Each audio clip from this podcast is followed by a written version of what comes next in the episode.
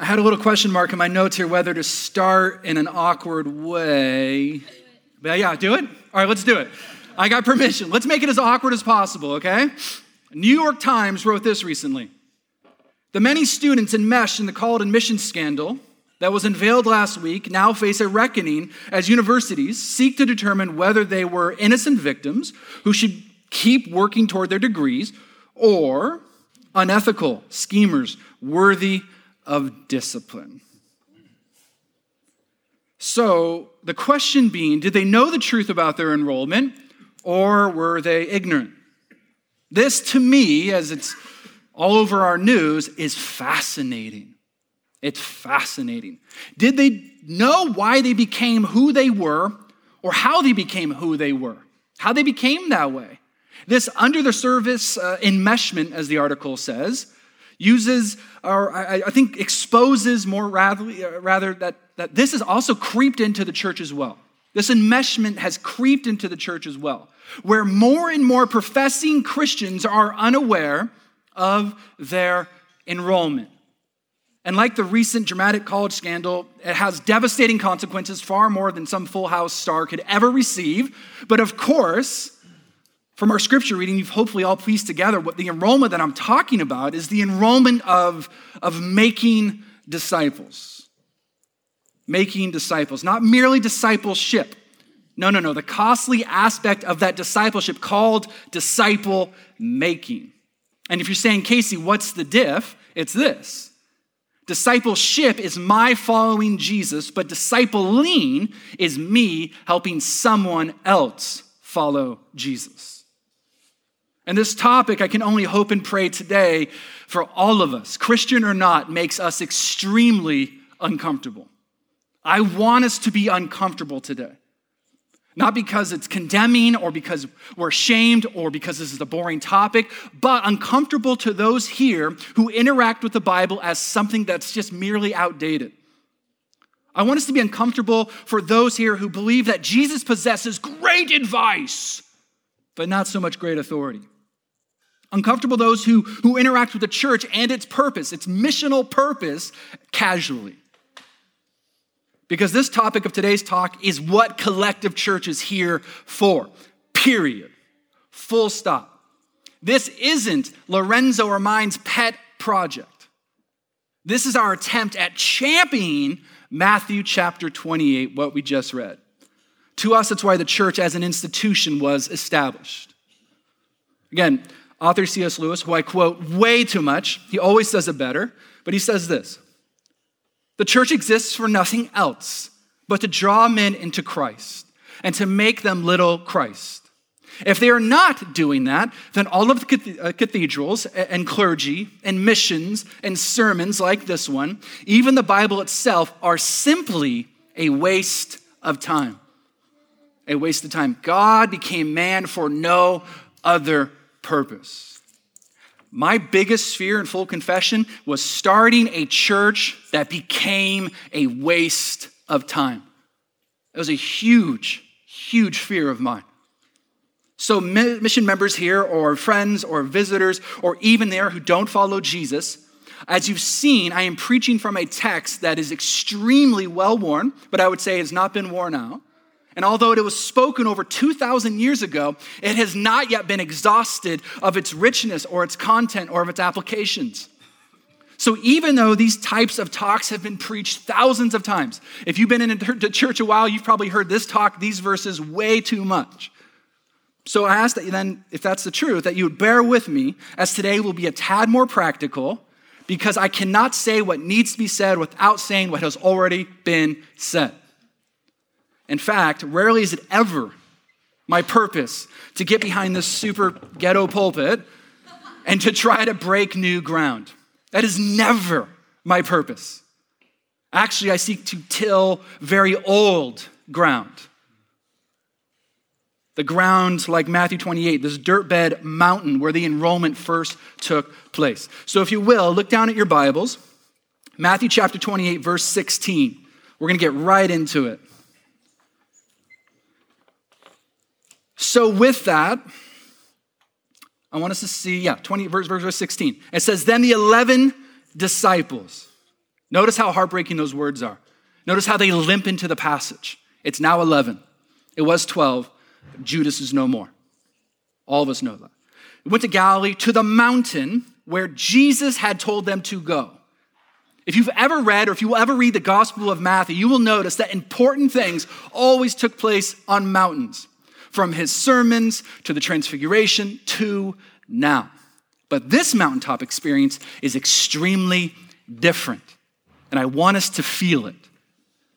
I want us to slow down and draw this out. This right now is a final goodbye of sorts. Anybody remember the ending of Wizard of Oz? Where Dorothy went around and like kissed everybody's forehead. It's sort of that weird, like beautiful moment, or the ending of Casablanca where after three and a half years with Jesus, these once fishermen and now followers have seen mind bending miracles. They've seen Jesus start a winery and cook rose from water. They've seen incredible things. They've heard his challenging teachings, teachings. They've seen him flip tables. They've seen him snap stop a storm. They've seen him exorcise demons. So much to take in. I mean, what stands out when everything you experience is revolutionary? And now, and now the pure euphoria of sitting before a resurrected man on a mountain who only days ago was a dead man on a tree. Matthew's gospel actually ends much like Casablanca, where the real relationship starts at the end, not the beginning. So, collective, know this as we're about to read these next verses. Everything, everything, everything has been in preparation for this moment. Feel it. Feel it. Verse 18. And Jesus said, All authority in heaven and on earth has been given to me. Therefore, go and make disciples. Everything has been in preparation for the responsibility that comes from believing. What we just read, we cannot just read and then move on. We must chew on this bone. For example, notice the frequent use of the word alls. Alls, everything's being encompassed in this. Also, scholars for centuries have constructed and deconstructed and reconstructed these final words, and it's considered by Christian and not, all scholars, historians, saying this is an absolute masterpiece, the way this is laid out. German historian Adolf Harnack, if that's how you pronounce it, says one cannot say anything greater or more in 40 words.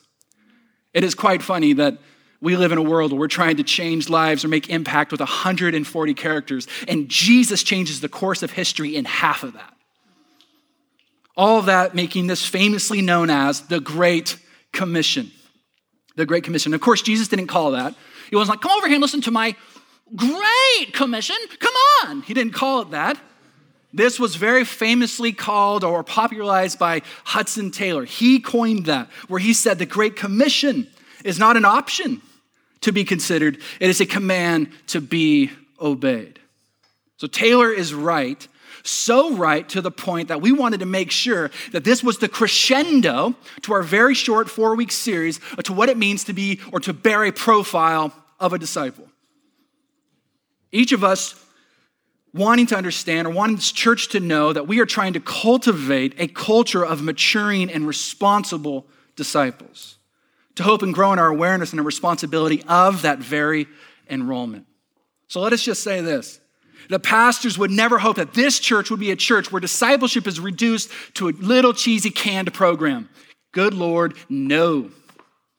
Or a family would sit sidelined as like sort of a spectator sport or spectator mentality. We want this to be a place not where Christians come and believe and delegate responsibilities to just pastors or missionaries or the ministers or professionals.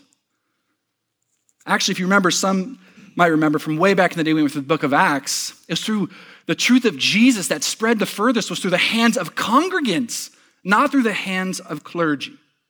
So, what we're about to go over, I want us to realize showers upon all Christians what we're about to read, we have to read it as if it was directed to your very face. Is that sinking in? As if this was said directly to you. Again, this will make some of us uncomfortable because there's no ominous wonderment. There's no, well, that's a translation issue. No, no. It's clear as crystal. Here it is God's plan for discipleship, mission, touching the world, redemption is not a something, but a someone. You are God's method. We are God's method. So the question again is Are you aware of this enrollment? I was talking with Lorenzo this week. I don't know about you, but I hope we're sick, to, sick of hearing or, or annoyed at saying or whatever you want to say at this idea of, oh, am I called to missions? Are we called to missions? Like it was some sort of draft to a war back in the day. Am I going to go or am I going to run to Canada? No. What I think for some of us today is going to happen is we're going to wake up in the foxhole. We've already been sent. The question cannot be, Am I going? anymore. The question is now, did you know that you've already arrived? Verse 19. Let's break this down. Therefore, go and make disciples of all nations, baptizing them in the name of the Father and the Son and the Holy Spirit, and teaching them to obey everything I have commanded you. Now, if there are any Bible thumper, Bible nerds here, or those who care about author intent, which is good, those neat and packaged words of go, baptize, teach, all derive their force from one controlling verb, which is make. Make. Essentially, what I'm trying to say is a paintbrush or paint has no purpose if it's not spread upon a canvas. Going, baptizing, and teaching are only good insofar that they contribute to making disciples. Leaving us to ask the question then, what does it mean, Casey, to make? What does it mean to make? Well, a lot of us get it. We are in a making city. That is a familiar sound to all of us. We make things. And to just fully understand LA as a maker culture, I, I did some Googling and I found some interesting maker meetups on meetup.com. Anybody go to meetup.com? Nobody? Liars. Liars. Uh, so there's thousands of different maker meetups that you could all be a part of. I'm just going to highlight some of the most interesting. Okay, these are maker, maker meetups. For instance, oh man, these are so good. For instance, you can go to the Future of Hardware Maker meetup. Nobody thinks that's interesting? A group of people talking about the future of hardware? You guys are weird. Whatever. Or the government hackers maker meetup. These are real. I will send you links. Or how about this? Crunchy crafters meetup. I thought you guys have a much bigger response to this. I don't know what crunchy crafters is. There's ukulele meetup? Dude, yes. And the last one, which terrified me the most and intrigued me, and I'm going next Friday Snake Eaters Meetup.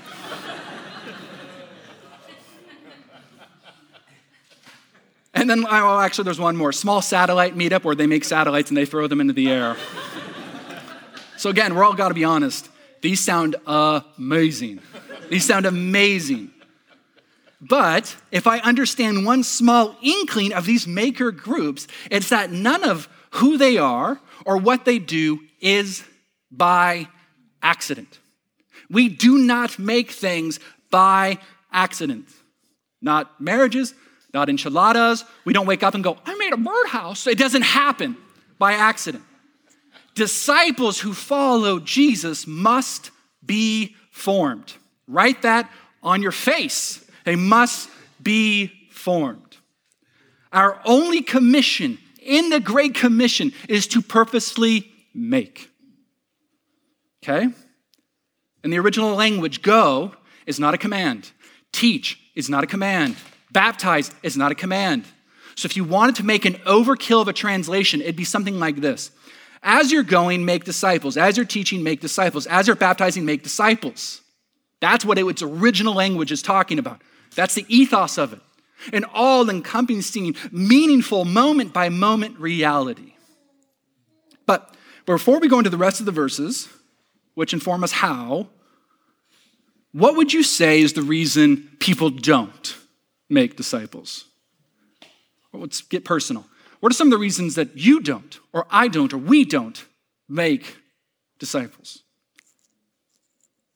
If I may, can I throw out some bangers and you tell me if any of them stick? Sound good? All right, so I'm just going to work down this list. Because you or others have never been discipled yourself.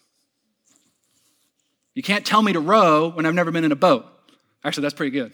I just made that up on the fly. That's good. That's not bad. Dang. Preaching's easy, you guys. You should do this. It's easy. Holy crap. Man. Okay, next. Are we confused on methods? Yes. you don't have to call out if you don't want to. You can if you want. That's good, Lily. I just don't want, yeah, right. That's forever on the podcast. You, how about because of comfortableness or even laziness? How about am I too busy? How about has fear trumped obedience? How about because it's the pastor's responsibility? How about feeling underqualified? Now, if any of that is true, then let's seek to burn the next few verses into our hearts and mind. Sound good? Verse 19. Go therefore and make disciples of all nations, baptizing them, baptizing them in the name of the Father and the Son and the Holy Spirit. Baptism. Isn't it funny that of all the things that, that could have been said about making Jesus followers, baptism is chosen as a gear for making disciples? Not 30 hours of prayer, not 30 hours of fasting, baptism. One of my favorite things we as a family do is the ability to baptize people here. It's epic. If you haven't been a part of it, you're missing out. It is beautiful. If you're unfamiliar with this sacramental practice, disciples, followers, apprentices of Jesus must be plunged into the water, period. This is not, people ain't gonna like this, this is an extra credit. This isn't optional. This is the glorious act of first obedience to publicly, physically, visibly be marked. Think of it almost as a branding. Baptism is like a branding. And what are we branded with? The name of the Father who planned our salvation, the name of the Son who accomplished it, and the name of the Holy Spirit who enables us to live differently because of it. I read an article recently about LeBron James. Rare, I know. it showed up when I was reading about superheroes or something. Well, LeBron James. What's interesting is he was going off about how much he regretted naming his son LeBron James Jr. So one of his biggest regrets naming one of his kids that. One of the major reasons is because his kid wanted to have a career in sports. And LeBron James Jr. is going to go up going, I'm going to be in constant comparison. I'm going to feel inadequate. I'm never going to match up to King James. You shocked that I knew that? I am too. Actually, to bring it home, what's really funny is I can't introduce anybody to my son, Moses, without them going, Well, you have a lot to live up to, don't you? yeah, my son has a lot to live up to. Red Sea parting, plague calling, the meekest man in the world. Thanks for telling him that. Everybody does it. You've got a lot. Or even me. You know what I'm named after? Anybody remember that old cartoon about Casey at the bat? He would let two balls go by every time, super cocky, and he'd let go, and then all of the third one he'd hit a home run. My dad named after that because he was like a sportsaholic, and I know nothing about sports. Take that, Dad.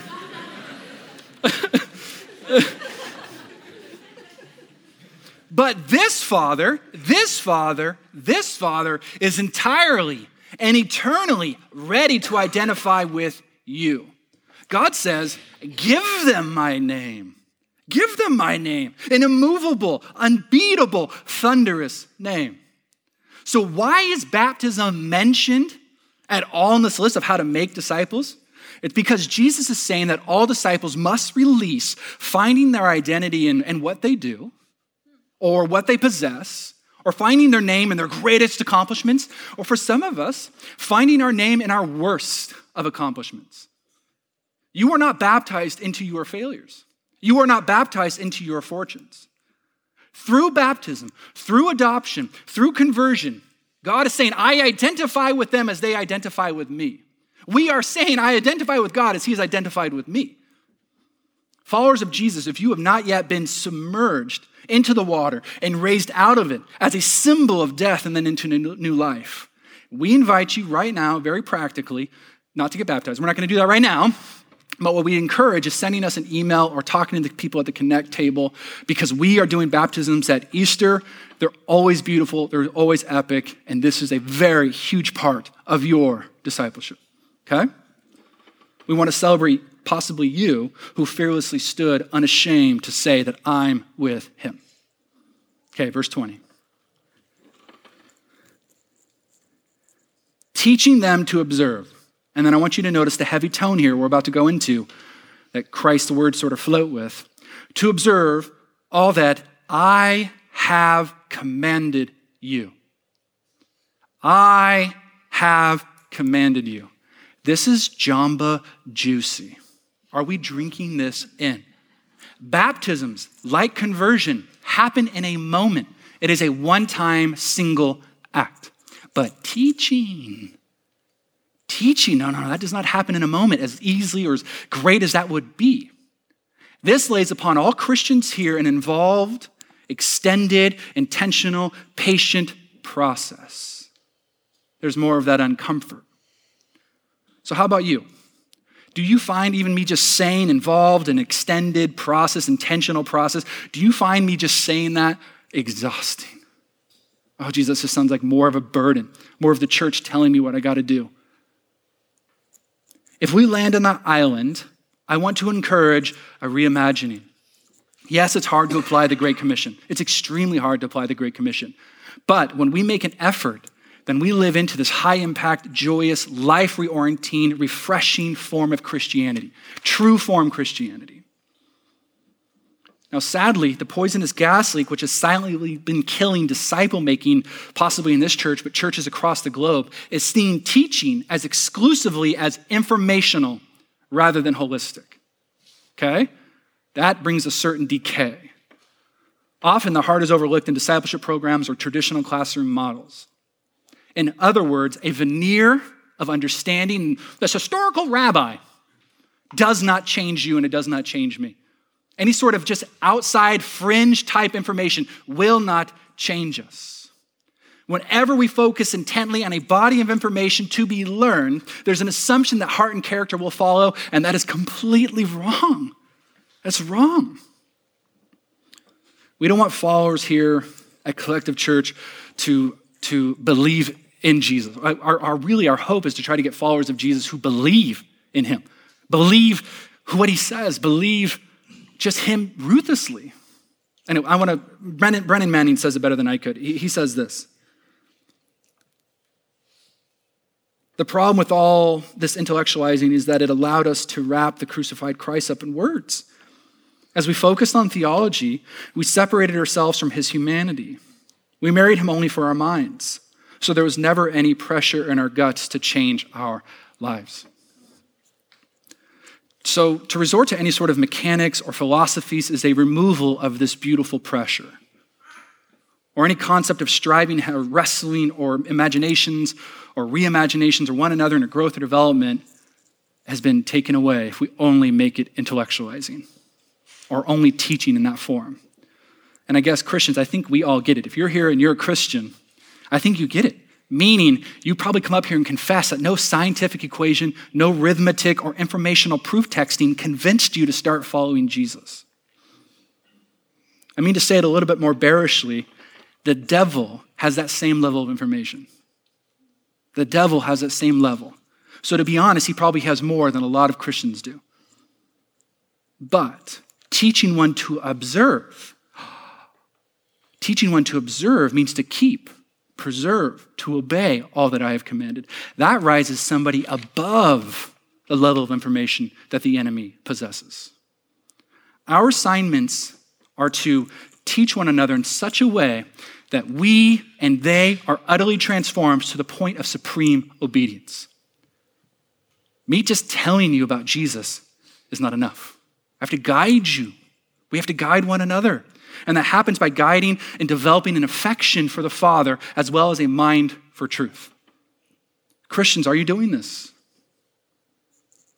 Others here, are you receiving this?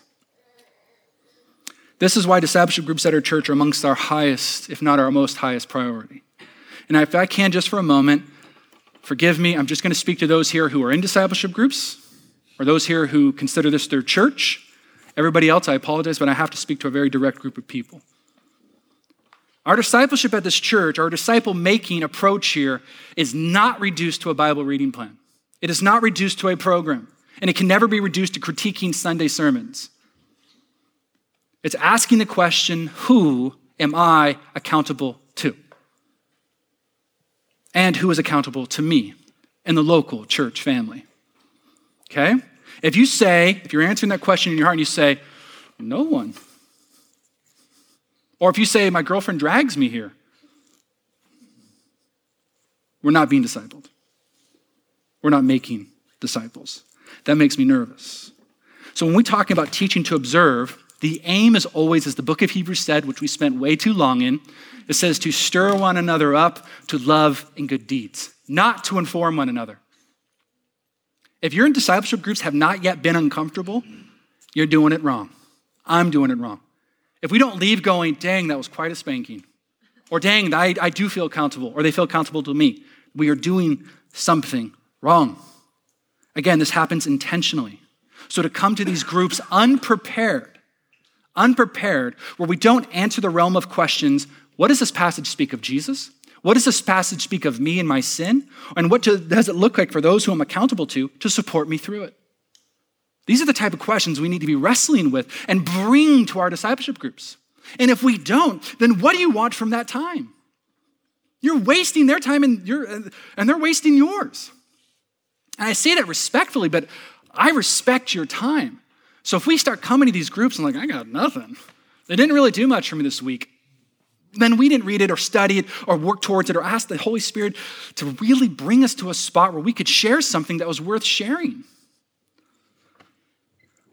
My hope is that we would see discipleship here or interact with it here, that it wasn't a place or a setting where what we received was the only measure if we we're going to be involved or not. I'm not really receiving a lot. That's the measurement? How much you receive? What if discipleships here was held with the same level of importance of Christ's own words on this mountaintop? What if discipleship here was more about multiplication than us trying to keep a certain group of friends together? What if discipleship in your groups was more about shaping people into Christ's likeness versus shaping them into our best friends? How we practically do any of that is this, and hopefully this is helpful by studying the content, concentrating on the good news contained in Scripture not our corks or ideologies or some latest Christian practical living book or hobby horses, but the main things. The next thing would be the intent is always multiplication, not addition. We do not care about adding chairs here. We do not care. We do not care about adding groups. We care about multiplication. The success to measure if we are successfully discipling people is this Has the person I just discipled made a disciple? That's how we know if it's been successful. And lastly, the context is relationship, meaning books, sermons, conferences, articles play a wonderful supplementary part in the discipleship program. But no distant writer or speaker or preacher can sit across from you or I and apply Christian truth precisely to your specific point in life. Disciples like good pizza are handmade, right? Jot it down. One relationship at a time parent to child relationships. Actually, can we just, this is, I'm off my notes now. oh. Parent to the church is not supposed to disciple your own children. Okay? We as parents are called to disciple our children. An entire mind shift should happen when we go, crap, I'm supposed to disciple these little punks. Kids are awesome, I'm just messing. They're cool, whatever. But literally, it's like, no, no, no. It is not your Christian education or your buddy's job or the pastor's job to disciple our own children. It is the parent's job. And this can happen with new Christians, the pastors and pastors and new Christians, and brother to sister and sister to sister and brother and brother. Those type of relationships. But because Jesus didn't say, teaching them all that I have commanded you, he didn't say that. Because if he would have, that would have been really hard. But because he said, teaching them to observe, uh, that is something infinitely harder. Infinitely. It's one thing to put commandments in people's heads, it's a completely whole other thing to shepherd their hearts towards a renewed emphasis and a renewed nature. So, all that to say is simply, it's impossible. So, everything, it's just impossible. It's impossible for me, it's impossible for you. Only God can do that, which is why the Great Commission contains one of the greatest promises in all of the Bible. But first, before we go to that, I want us to melt our faces a little bit with verse 16. Verse 16 to 17 is so powerful. Now, the 11 disciples went to Galilee to the mountain to which Jesus had directed them. And look at this. And when they saw him, they worshiped him, but some doubted. But some doubted. 11 men sitting there looking as a resurrected man. I can only imagine they doubted the physicality of his body, his biology, or the physics of how or what they saw. Probably like some of us are doing today. While at the same time, it'd be no shock to speculate they're also doubting their own abilities and competencies at what Jesus is calling them to, or doubting the truthfulness of who they are post resurrection. But this uncomfortable, impossible, disruptive, humbling, and stunning commission, for some reason, enrolls worshipful doubters. Thank God, thank God it says this. Because it's not enrolling these elite soldier esque sentinels, worshipful doubters. 11 men to go and change the world. Thank God the Christian faith and the Great Commission has a, has a bipolarity to it that adorning and wonder or trust and questions and worship and doubt can and do exist. Because, verse 18, all authority in heaven and on earth has been given to us, has been given to the president, has been given to kings and Caesar, to Jesus. I love how theologian Abraham Kuyper says this. Hopefully, it brings it more to life. There's not a square inch in the whole domain of our human existence over which Christ, who is sovereign over all, does not cry, Mine. Mine. Again, the most unpopular message in all of Los Angeles is that right there.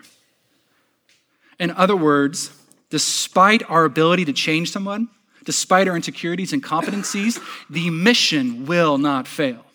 You and I cannot, uh, can, unintentionally by, you know, sabotaging this by not being part of it or whatever. But his authority overall must bring comfort to those of us who spike with anxiety because of our lack of authority. Then verse 20 again, oh gosh. And behold, I am with you always to the end of the age. I love that at the beginning of the Matthew's gospel, it says, call him Emmanuel. It means God is with us. And at the end of Matthew's gospel, Jesus says, That's exactly who I am. I am with you always. So then I understand, to understand this means that no matter what, or no matter our doubts or our fears, or our inadequacies, or our lack of love and joy, no matter our past troubles, abortions, divorces, abuse, and anger, Jesus says, You're the type of person I want to use. Jesus says you're the type of person that cannot be separated from me. I'm not going anywhere. And you will never be alone. Never. Do you believe this? This I will be with you to the end of time is truthfully what the sentiment is about. Jesus is promising to be the happy ending of the world's and our own personal history. For me personally, one of the reasons I love Jesus Christ and seek to give my life to helping others experience that love is because of this very promise. Simply, He has just kept it. When Jesus says never, when Jesus says always, He means it. I hope one day, if you haven't already, you know the sweetness of that truth and experience. But in closing, I went this entire sermon or entire talk to talking to Christians and the church's desire to making more followers. So then I should probably address the unchristians or those here who don't want to follow Jesus and what they might be thinking. Because I can only assume there's an aspect of, geez, Casey, good golly, all these Christians, all these churches, all they want to do is convert us. Give it up. And we say, dudes, I get it. Los Angeles dwells in the ancient grounds of what works for me, I cannot push on you to work for you. I cannot force other people to believe what I believe. And beyond that, to even just tell the nations, as the scripture says, what to believe, it's intense. So let's turn up the heat a little bit more, actually. To tell somebody that if they don't believe what I believe, then they're condemned to an eternity in hell. Can we all relate to that fear and awkwardness? So, all that to say, if I were in your shoes and you're here and you're not following Jesus and you're hearing all this, I would totally agree. I would get it. Could there be anything more smug or pretentious than saying something like that? We all agree that it is the most arrogant thing one could say to anybody else. If. If it wasn't true. If it wasn't true. So, are we trying to convert? Hell yes. Yes. But not because we think that you're bad and we're good, or you're ignorant and we're enlightened, but it would be an even greater arrogance to behold the words of eternal life and to not teach others to observe them. In fact, I would call that evil. I would call that evil. So allow me to say this brutally. If you don't believe in Jesus, you aren't a follower. Easy enough. But if you believe in the authority and the action and the accomplishments of Christ, if you believe and yet even still have some small doubts with the resurrection from the dead, you can't not declare it. You can't not.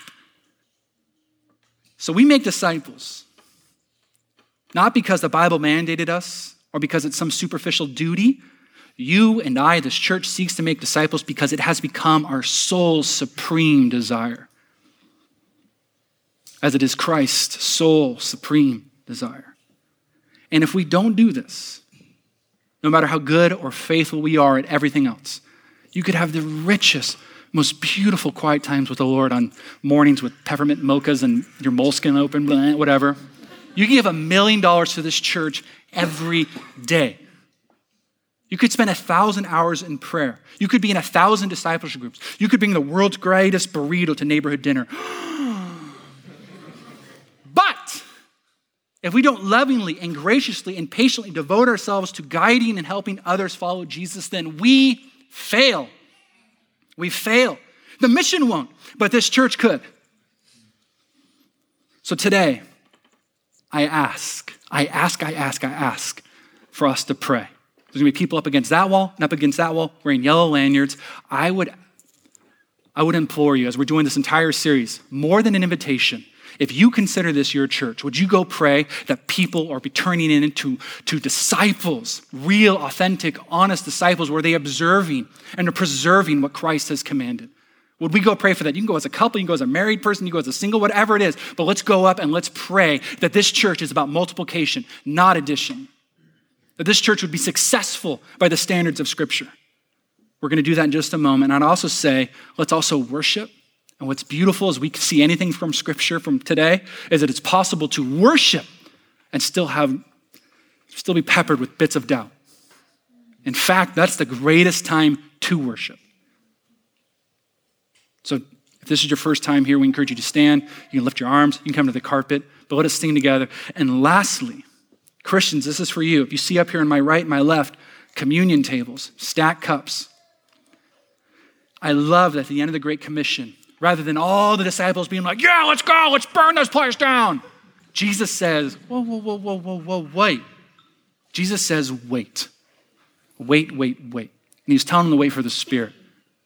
Because he knew, first and foremost, if you're going to guide others to me, then you must know what it's like to be with me today, before we go out there or do whatever, may we be with Jesus. May we be in that upper room as we're waiting for the Spirit to fall.